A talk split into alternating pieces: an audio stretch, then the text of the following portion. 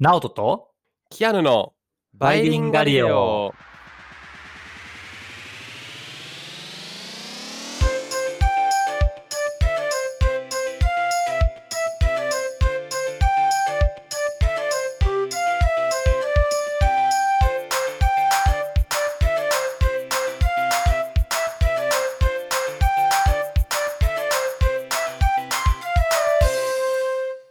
バイリンガリオです。チャンネル登録よろしくお願いします。お願いします。Hello everyone. というわけで、今日は僕が環境についてちょっとお話ししたいことがあるので、おあのいいね。はい。僕の大好きなテーマ。俺も州立大学で 環境学一応専攻したんで、はい。あの、話したかったんですけど、まずは、あの、ブランドから入りたいと思ってて、こう、どういうところでお買えば環境に優しい買い物ができるんだろうっていうのを、多分皆さんご存知じゃなかったりすると思うので、そこからまあ入門編的な感じで、あの、こういう商品がありますよって、なかなかスーパーで見かけないことも多いんですね。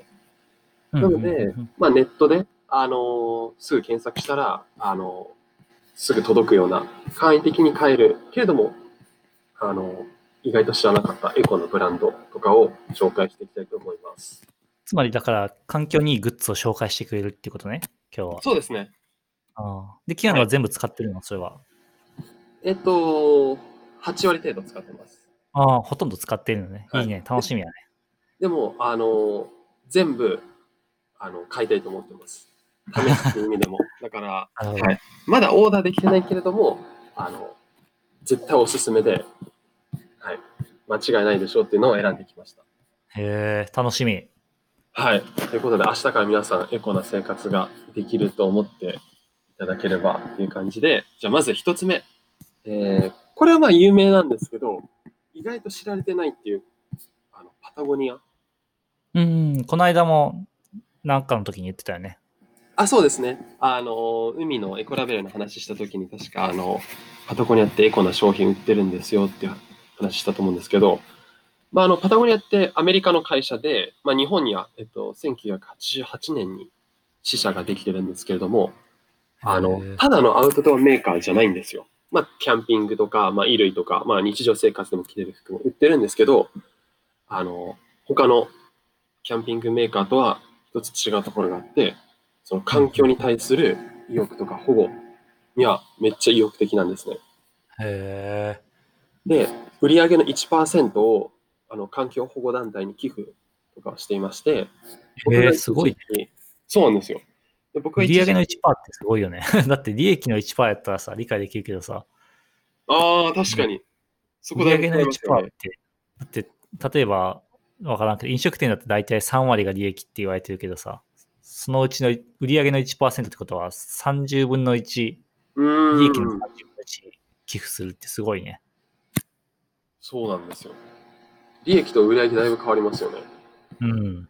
で、これ売上の方なので、だからあなたが払った100円につき1円は、あの、僕もインターンしてた気候ネットワークとかでも、パタゴニアから資金をいただいて活動してました。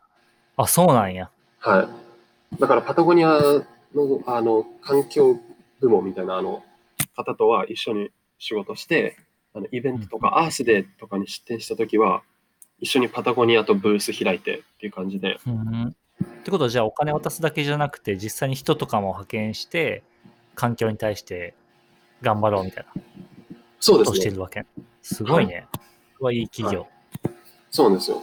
お金の流れも意外に、はい、そういうところに気を使ってるというか、あの、いい方法があるんですけど、まあ、商品自体もめっちゃエコなんですね。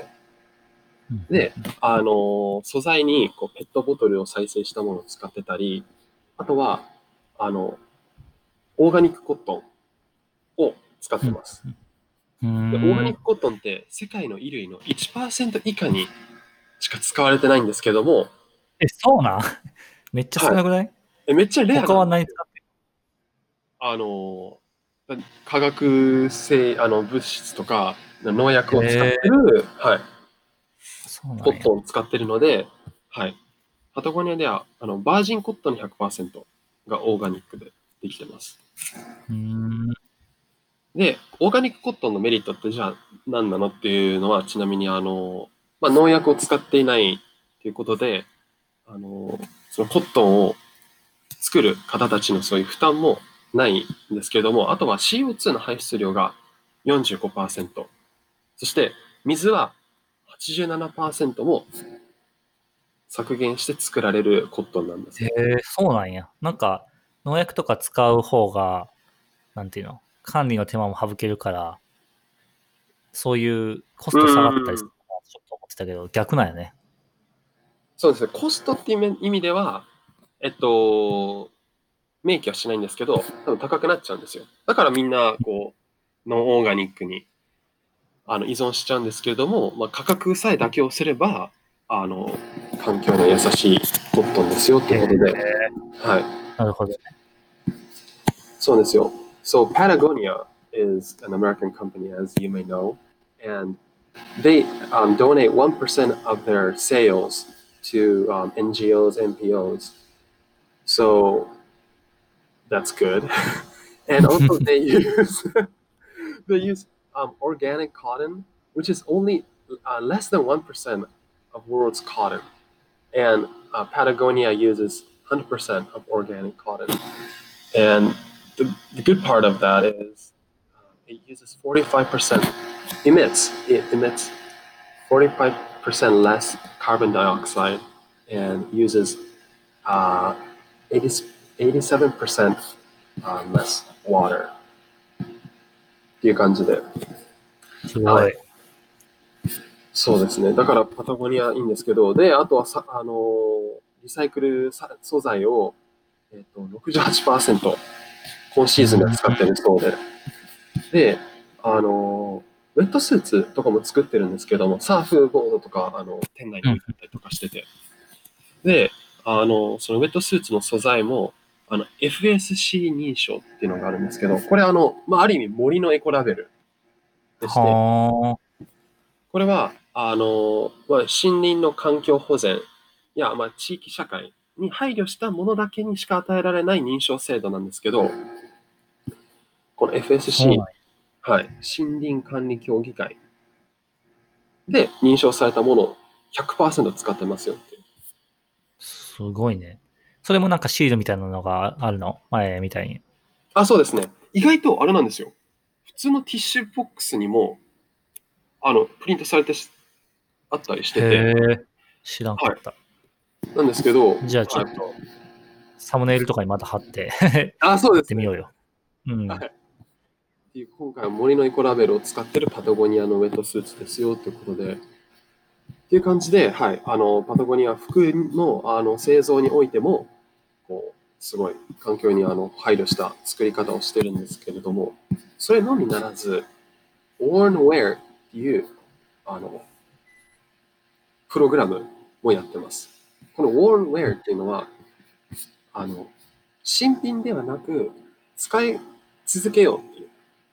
壊れたものを修理し続けて、あの、新しいのを買わないでおこうっていう、消費をそもそも減らしましょうっていう、こう、あの、目的からあるプログラムで、あの、まあ、服のお手入れガイドを紹介したり、あとは修理サービスも提供してるんですよ、パタゴニアで。へえ、すごいね。なので、パタゴニア製品を、あのー修理してくれるっていうことで、こう常におなあの一回買ったら長い間使い続けられますよっていう、こう、あの、サービスも行っています。ああ、いいね、それで、持ってったら、っていう、はい。パタゴニアを持ってったら修理をしてくれるというか、なんか修繕してくれるってこと？あ、そうですね、有料で。ああ、有料で。まあまあ、でも、綺麗になるんやったらいいよね。そうなんですよね。だから自分でできない、こうね、あの、ヌーっていうのも持っていけばできますよっていうことで、あの、一つの製品を長く使い続けるっていう。だからパタゴニア的にもなんか、はい、どんどんうちらの買ってねっていうのが目的じゃないんですよ。もう一回パタゴニア買ったら、そのジャケットはもう使い続けてねっていう。うなんーん、それはいいね。なんか良くないですか？この、どんどん商品買ってねみたいなこの世の中の中。なんかやっぱ気に入ったいいやつをずっと使う方が、なんか愛着も湧くもんね。そうなんですよね。そう、で綺麗なんかね。はい。だからなんか破れたらおしまいではないっていうのが、こう、パタゴニアのいいところで、だから僕はパタゴニアのシャツとか、えっと、ロンティーぐらいしか持ってないんですけれども、今後、今着てる服が着れなくなったら、パタゴニアにこう徐々に増やしていこうかなっていうのが今考えてるところで、ロンティーとシャツってこと？パンツとかは持ってないの？パンツ持ってないんですよ。あの、パタゴニア好きになってから買う時がまだなくて。うーん。やっぱり一応理念としては必要になったら買うっていうことで、はい、今のやつを寄付したらって感じ。そうですね。っていう感じではい。あの、いろんなアパレルブランドは、環境にいいブランドはあるんですけども、一応、あの、ブランド代表としてパタゴニアをまず紹介しました。ということで、はい。じゃあ次は、あの、日常生活、キッチンとか、あの、なんだろう、普段の買い物とか、あの、体のメンテナンスとかに使う商品で、エコな環境な、環境に優しいものを紹介したいんですけど、まず一つ目が、Earth and Friends。えあんま知らんな。これは結構あれですね。あの、穴場です。あ、だけど そういうこと？あの、店舗がないんですよ。よ。え？あ店舗がないの？ないのへえ面白いオンラインショップなので、あの、僕も初めて見たのはインスタ広告だったりとか、環境に優しいとかって調べないと、やっぱり出てこないっていうのが、ちょっと皆さんに知られていないんですけれども、その代わりもめちゃくちゃこう、あの、環境保護に、あの、フォーカスしたっていうところで、一回知れば、もう迷うことはないでしょうっていう。うことで何が売ってるの？はい。ここでは、あの、まあ、リサイクルして作られたものでしたり、あとは、プラスチック依存を、あの、削減できる商品が主になってます。なので、今まで、あの、使い捨てだったりしした、あの、サランラップとか、歯ブラシそうなんや。とか、あとは、あの、買い物の野菜入れるちっちゃいビニール袋あるじゃないですか。有料じゃない。はいはいはい。ああいう袋だったりとか、ストローとか、そういうものを、あの、使い捨てではなく、一回買えたら、もう半永久的に使えるよっていう商品を、あの、販売してるんですね。サランラップの使い捨てじゃないのってどうどうなってんの？洗うの？あ、そうですね。これシリコンでできてて、へえ。で、あの、まあ、基本皿にかぶせるみたいな、こう丸い形してるんですけど、あははの、ははい。あの、一回使ったら、洗って、っていう感じで、もうなるほどね。皿みたいな感じで半永久的に使えるので、あの、皿ラップなんか洗えないじゃないですか。みたいな感じで。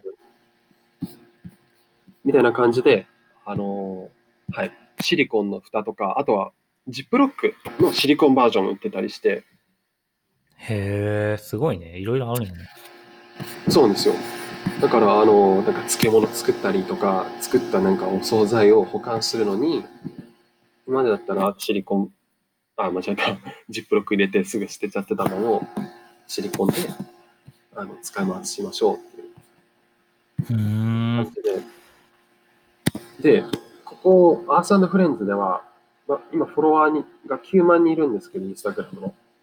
100うんうん。人につきフォロワー1本植林してるっていうモットーも掲げてます。ああ、そうなんや。フォはいロワーの人数で 変わるのね。そうなんですよ。だから面、白いね。はいまあ、そういう感じで、インスタグラムであの紹介してたり、あとホームページもあるので、っていう感じで、あの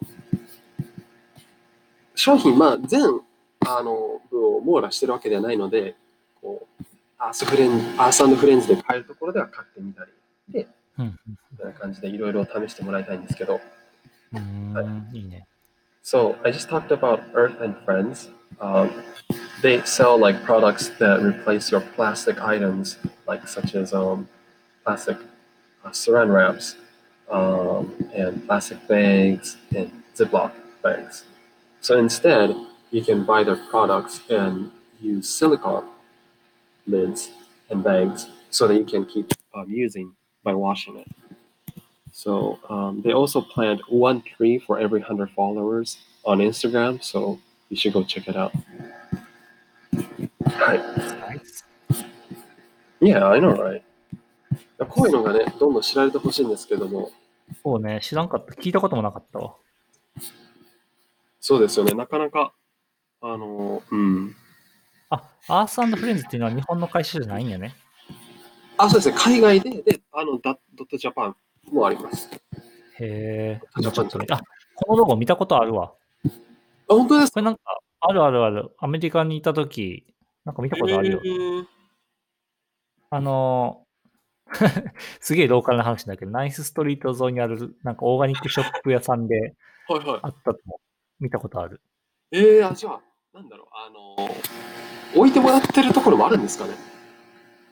かな？それかなんか似たような、なんかまあ、よくあるデザインのロゴやから似たようなやつなだけかもしれんけど。うーん。そうですね。あの、ちなみにアースフレンズでは、あの、初めに皆さんが買いやすいようなこうパッケージもあるんですよね。あの、へー一通りなんか軽いこう、一個ずつ入ったセットみたいな。うん。あるので、まず手始めになんか全部ちょっとずつ試してみたいには、なんかいいセットがあるので、はエコパッケージってやつ。しかもエコパッケージ、定価の7500円で、まあ半額になってるやん。そうですよ。最初のすごい500人限定なので、まだ行ってないみたいで。あ、そうなんや。へえ、これちょっと買おうかな、僕も。いいですよね。僕も今オーダーして、ま、あの、あれなんですよ、到着待ちなので、ちょっとまだ実物は見れてないんですけど、へえ。はい、使うのめっちゃ楽しみです。はい。ということで、あの、そうなんですよ。ちょっと僕の理念とかの話をすると、なんか、ゴミ捨てるのが、なんか、嫌になりませんっていう。いや、ゴミ捨て、ゴミ捨てはめんどくさいよ。はい。その往復とかもなんですけど、なんか、な燃えるゴミに捨てて、結局これ燃やされて、なんか、あーなんか持続可能じゃないなって思いながら捨てる、この、なんか僕的にはなんか罪悪感がちょっとずつ出てきちゃうんですよ。別にうん悪とは思わないですよ、それはうん。だけれども、なんかこう、やっぱりそれよりも、捨てないで、もう一回使い続けるってやつの方が、ゴミ箱も、あの、溜まりづらくなりますし、なんか気持ちいい生活ができるんじゃないかなって思ってます。まあね、そうよね。で、次、あの、紹介したいのが、エコライフジャパンっていうのがありコライフジャパン。はい。これは日本の北海道で、あの、オンラインショップを、あの、構えてる、北海道在住のあの国際夫婦が経営しているオンラインショップなんですけれども、あの、旦那さんがカナダ人の方なんですね。で、その国際結婚を通して、なんかカナダの環境に対する強い意欲で刺激を受けて、なんかお店をスタートさせたそうなんですけど、あのカナダでは2020年に使い捨てプラスチックを使用禁止にしたりということで、あ、そうなの？すごいね。そうですよ。それだいぶ、だいぶ制約されそうね、いろいろ。そうですよね。結構チャレンジングですよね。日本だったらもう到底ありえない。そうよね。使い捨てプラスチックって、えっと、サランラップもってこと？にもう入るんじゃないですか？すごくないそれ？だから、それを、あの、まあ、日本でも、いずれは起きるべきではある。まあことじゃない、ですかねそうよね。うん。だから、あの、皆さんの日頃の生活から、あの、プラスチック、脱プラスチックができる、あの、商品ということで、まあ、ハースフレンズと似たような商品も売ってはいるんですけれども、いろいろ、あの、特徴的な商品もありまして、あのヘチマスポンジとか、ああ、いやもう、奥さんがそれなんか先週買おうって言ってたわ。言ってたね。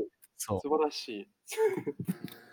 あの、スポンジって、まあ、プラスチックでできてる、まあ、なんかこう、素材、素材なんですけどうん、こうどんどん使ってるうちに削れていくじゃないですか。だから、海に流れてくっていうか、あの、う。あまあ、下。水通っていくんですけど、結局、あの、下水処理場で、あの、取り除かれず通っちゃうマイクロプラスチック、いわゆる、が出て、あの、を排出する一つの原因なので、植物へえ。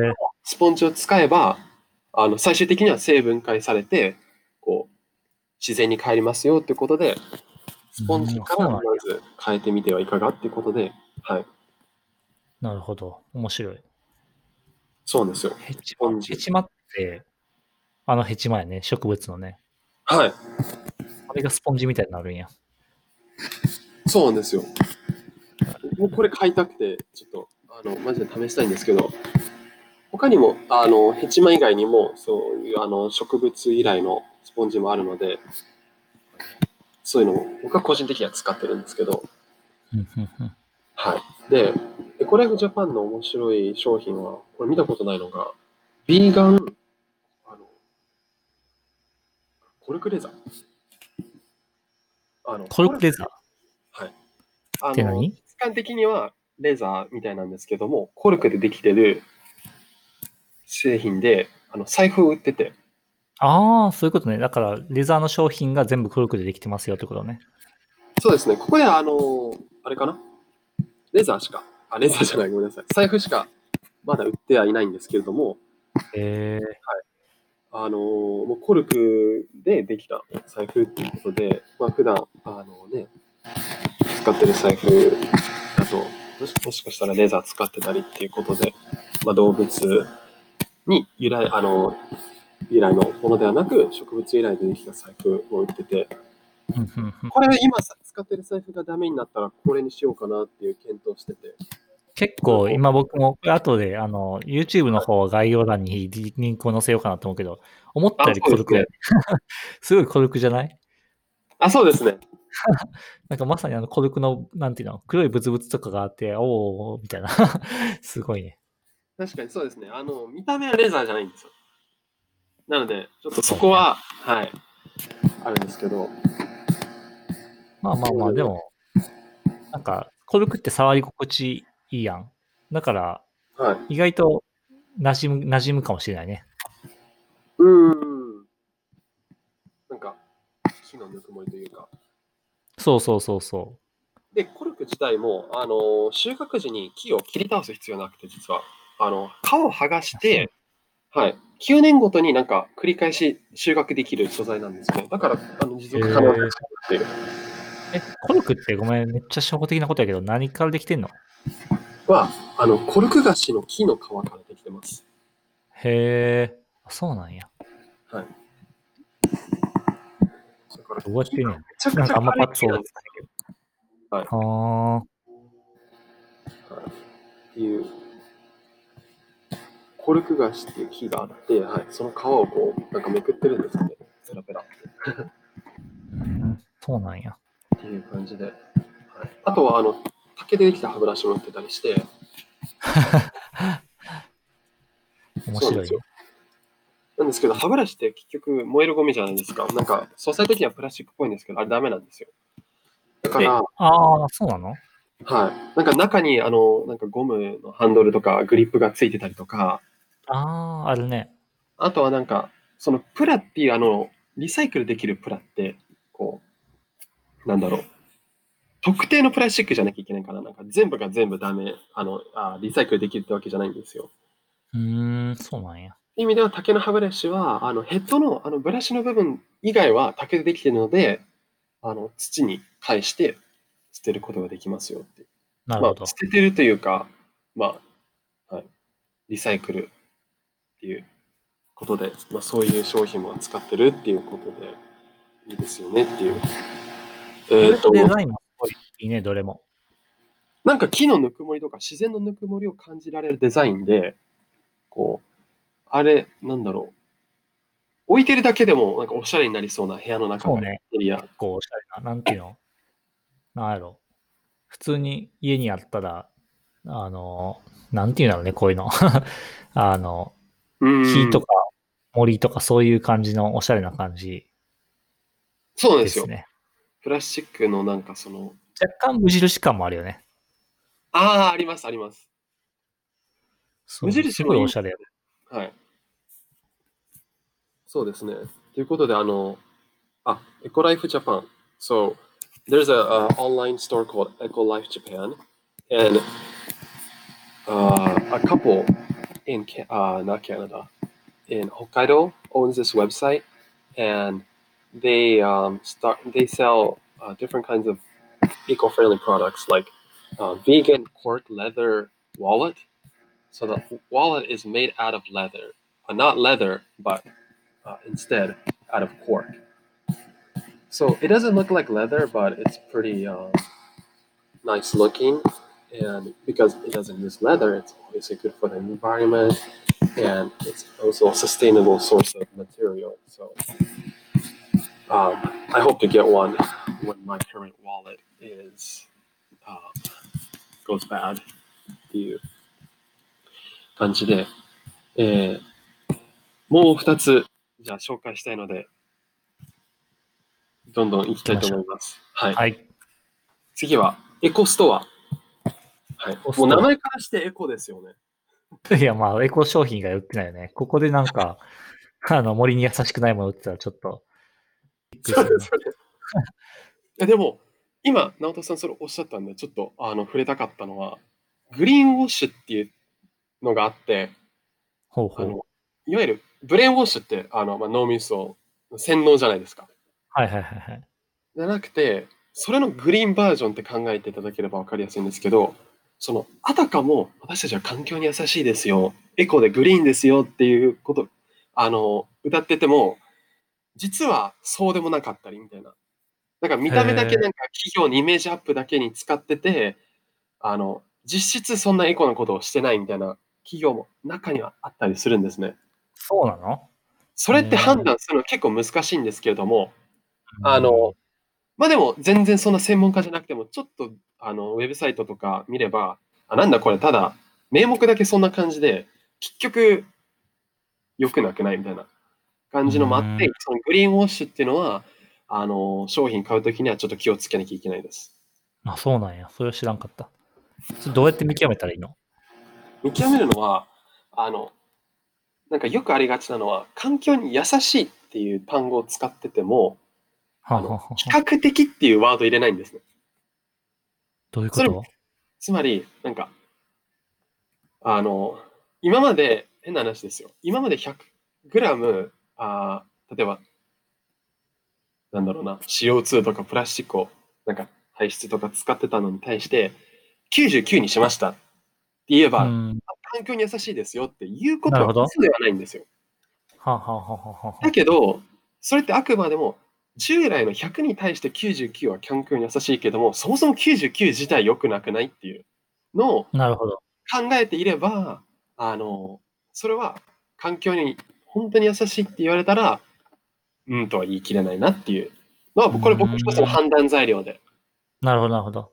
見てます。だから、相対的には優しくはなってるけど、それが本当に優しいかどうかは、うん、わからないそうですね。はい。だから本当に環境に優しいって言うならば、あの、まあ、ゼロとか、なんでしょうね。あの少なくとも、なんかこう、納得できる削減量は使わなきゃいけないのかなっていうっていう感じで、はい。のが、まあ、ちょっとした雑談だったんですけど、えっと、そう、エコストアは、まあ、ニュージーランドの、あの、会社で、日本でも普通に店舗でもたまに売ってたりしてます。あの、なんだっけ、なんだっけ、やばい、店舗名忘れちゃった。あの、あるんですよ、お店。スーパーとかちょっと見づらい、あの、見かけないんですけど、あの、そうね。ちょっと今僕もウェブページ見てるけど、見たことない商品が多いね。でもなんかすごいスタイリッシュな感じで、なんやろ。おしゃれな白白のデザインを基調としたう感じで。ーんそうですね、エコな商品で意外とそのパッケージもすごいクリーンで綺麗だから、なんか、あの、アップルみたいな、ああ、そうね。そんな感じがあるね。すごい洗練されたデザインだから、ボトルとか置いてても、もう、なんか気持ちいいんですよね。はい。でも気持ちいいだけではなく、本当に環境にいいかって言われると、エコストアもそうでして、動物実験をしなかったり、あとは遺伝子組み換えのあの作物を使ってなかったり、あんとは、あの、あのボトルプラスチックでできているんですけれども、リサイクル可能なサトウキビ由来のプラスチック使ってますよっていうへえ。ことで、まあ、サトウキビってあの普通に植物で生え変わるから、あの石油とかとは違って、あのまあ、サステナブルで、あの、持続可能な素材ですよっていうこともあって、あの、ボトルからも木を使ってる。素晴らしい。はい。で、エコストアのあの使ってる材料とかも、あのパーム油を持続可能なものにしてることで、へえ。はい。パーム油ってあれやもんね。安いけど体に悪いっていうものだよね。本来は。違うあ、体に悪いんですか？違うっけ？ごめん、間違えてたかも。違う油かな。あ、でも、パーム油自体は、なんか森林伐採とか、あの、気候変動を促す、あの、原因にもなってたりして、あの、まあ、うんうん。地球への負担は大きいんですよね。だからそれを比較的あの最小限に抑えた方法で作っててあの、使ってはいるんですけれども、あの持続可能な基準を設けているところをクリアした上であの作ってます。うーん。素晴らしい。はい。とか、あとはあのローソンとかでも、あの、量り売りとかしてましたね、確か。え、そうなん？はい。ナチュラルローソンとかに行けば、あの、東大前の赤門の前、目の前に確かナチュラルローソンがあるんですけど、そこでも量り売りとかしてて、一回買ったボトルをそのまま使い続ける。へえ、それはいいね。はい。ということで、はい。あの、そうですね。プラスチックゴミ削減につながりますよっていうのがエコストアのいいところです。So, EcoStore is a company in New Zealand and they, um, they promote cruelty-free and doesn't use genetically modified um, products. And they also use 100% recyclable plastic, but also um, the bottles that they use for soap and their products is made out of um, sugarcane. So um, that's a sustainable source of plastic material. And also, they use um, palm oil um, in a sustainable way. っていう感じですね。はい。で最後に、はい。もう一回紹介したいんです。環境の話になると何時間とも足りないですね。あの、そうね、長くなる傾向はあるね。でも今日は1エピソードで終わりますます。あの、次に紹介したいのは、最後、三好の無添加石鹸シリーズです。よしはい。三好はカタカナ、もしくはあの英語で三好って言ったら出てきますね。あ、出てきた。三好無添加で検索したら。おーはいこれ日本の企業で、あの、へ1921年に創業されて、まあ歴史が長いんですけど、1921年？はい。すごいね。だいぶ長い。もう100年。来年100年なんや。そうですね。へえ。で、あの、あ会社として設立されたのは、なんだろう、86年って書いてあるんですけど、何が違うのかな。まあ、あの、モットーとしては、人に優しく、地球に優しい商品、製品って言ってるんですけれども、この無添加は、あの、まず、合成界面活性剤を使っておりません。どう、どうなって、どうやって洗うの？あの、つまり、あの、いわゆる石鹸ってわかります？こう、なんだろう。その素材だけで作ってるんですね。これ、あの、脂肪酸っていう、ああ、そういうことね。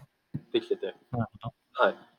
なので、あの、除菌とかそういう、あの、なんだろう。医療系とかのイメージの石鹸ではなく、あの、本当にこう、手に付着したばい菌を落とすみたいな感じで、あの、普段だったら、あの、防腐剤とかが使われなきゃいけないんですけれども、これ人工的な、あの、化学物質で。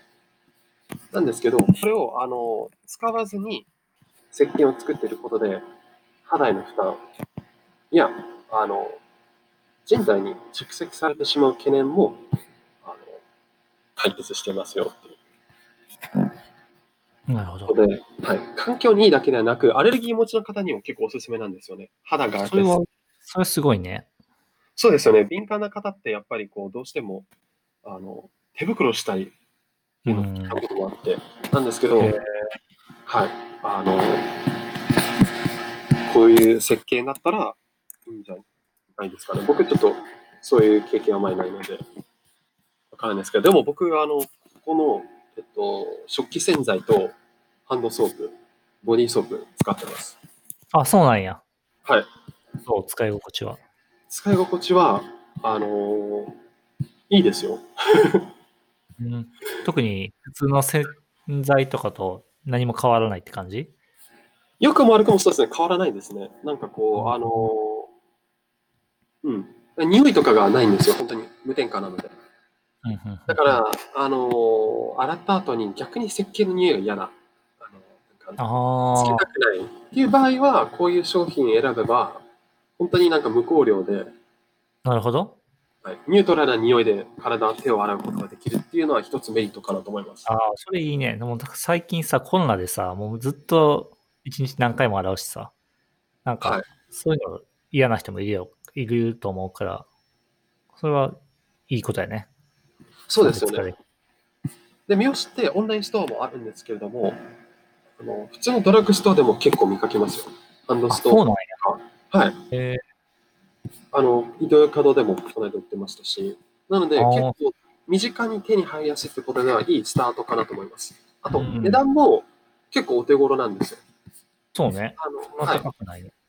エコーストアは、まあ、まあ、若干ちょっと高くなりがちで、まあ、送料とかもうんうん。少ない買い物だとかかっちゃったりするのが、はい、近場で買える、しかも、あの、比較的普段使ってる安い洗剤と値段が近いっていうのでは、皆さんこう手をつけやすい、ハンドソープだけに手をつけやすい商品じゃないですかね。ハンドだけね。ハンドだけに。はい。で、あの、いろいろ認証ももらってて、あの、えっと、FSC、先ほど申し上げた、FSC 認証もちゃんともらってたり、あとはうん RSPO 認証っていうのがあって、これは、あの、持続可能なパーム油のための会議。へえあの、エコストアも加入してるんですけども、その認証も三好ではもらっていて、はい。あの、本当に環境に優しいっていうのも、あの、すごい掲げてるうん。すごいね。いいメーカー、ブランドですよね、これ。全然でそういう印象とか知らんかったけど、実は結構、業界内では有名なやつとかもあるんやね。知ってる人は知ってるというか。ああ、そうですよね、多分。だから、うん、ちょっと普段の買い物の時に、なんか値段をどうしても見がちだと思うんですよ。僕、うん今まで本当に値段も、なんか1ミリリットルあたりの値段で計算してよく買い物しちゃってたんですね。うん、するね。はい。でも、それってやっぱり違うなっていうのを一回気づいて、で、あのーこう商品選ぶときにど、どれが環境に優しいかなっていうのを棚でこう選んでみると、一つ二つあったりするので、そこからまずはちょっと高くても、まあある意味未来の投資と考えて、はい。あの、ちょっとでもあの財布に余裕のある方は、そんなに経済的に負担はないので、数百円の本当に買い物ですから。だからそこで、ちょっとでもより、あの、環境に優しい商品。で、ものによっては本当に自分にもいいアレルギーが出づらいとか。確かに。